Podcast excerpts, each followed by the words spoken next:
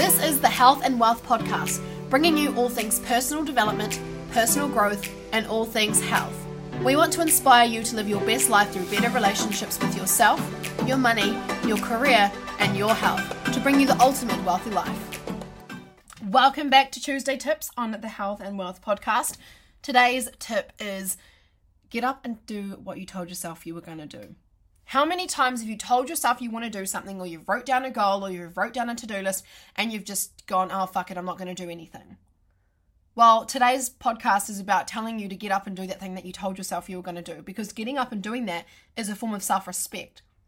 And if you're not motivated, then you'll never be motivated because motivation is a byproduct of the action that you take and continue to take.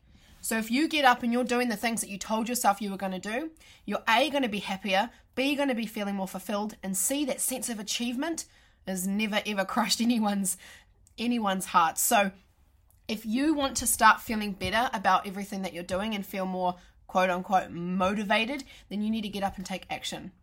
If you've told yourself that you're going to do something, if you've told yourself that you want to get up and go for a workout, you want to go and spend an hour on your project, you want to um, get up and and go for a walk with a friend, or you're going to get up and read a book, or you're going to finish that assignment before it's due. If you've told yourself you're going to do that, then do it.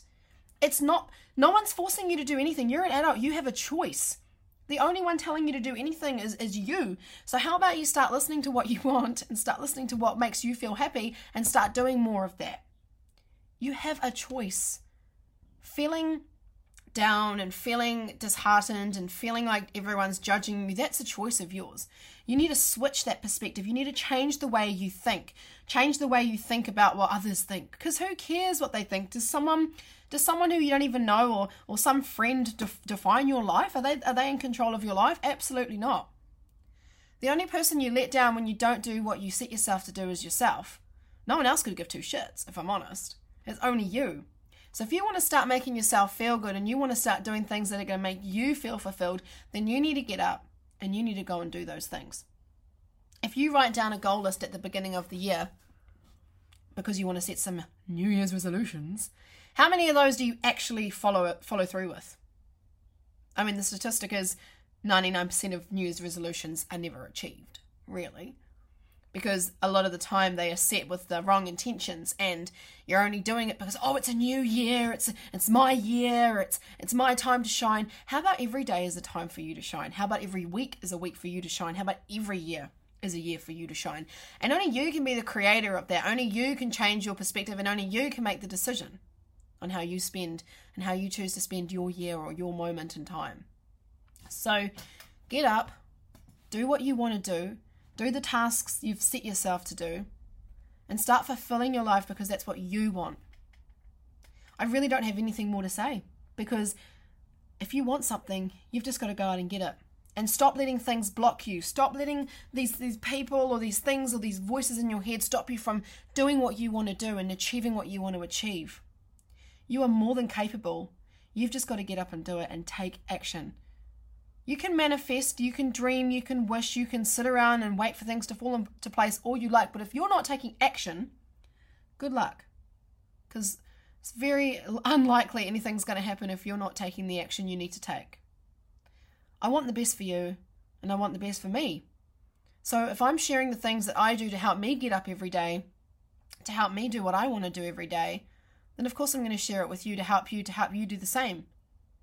I get up, I set myself some intentions, and I make sure that I'm not, I don't go to bed until I've achieved those things because that's what I've set myself out to do. And I know that when I go to bed, I'm going to have the most incredible deep sleep because I have fulfilled my day and I have done everything I've set myself out to do.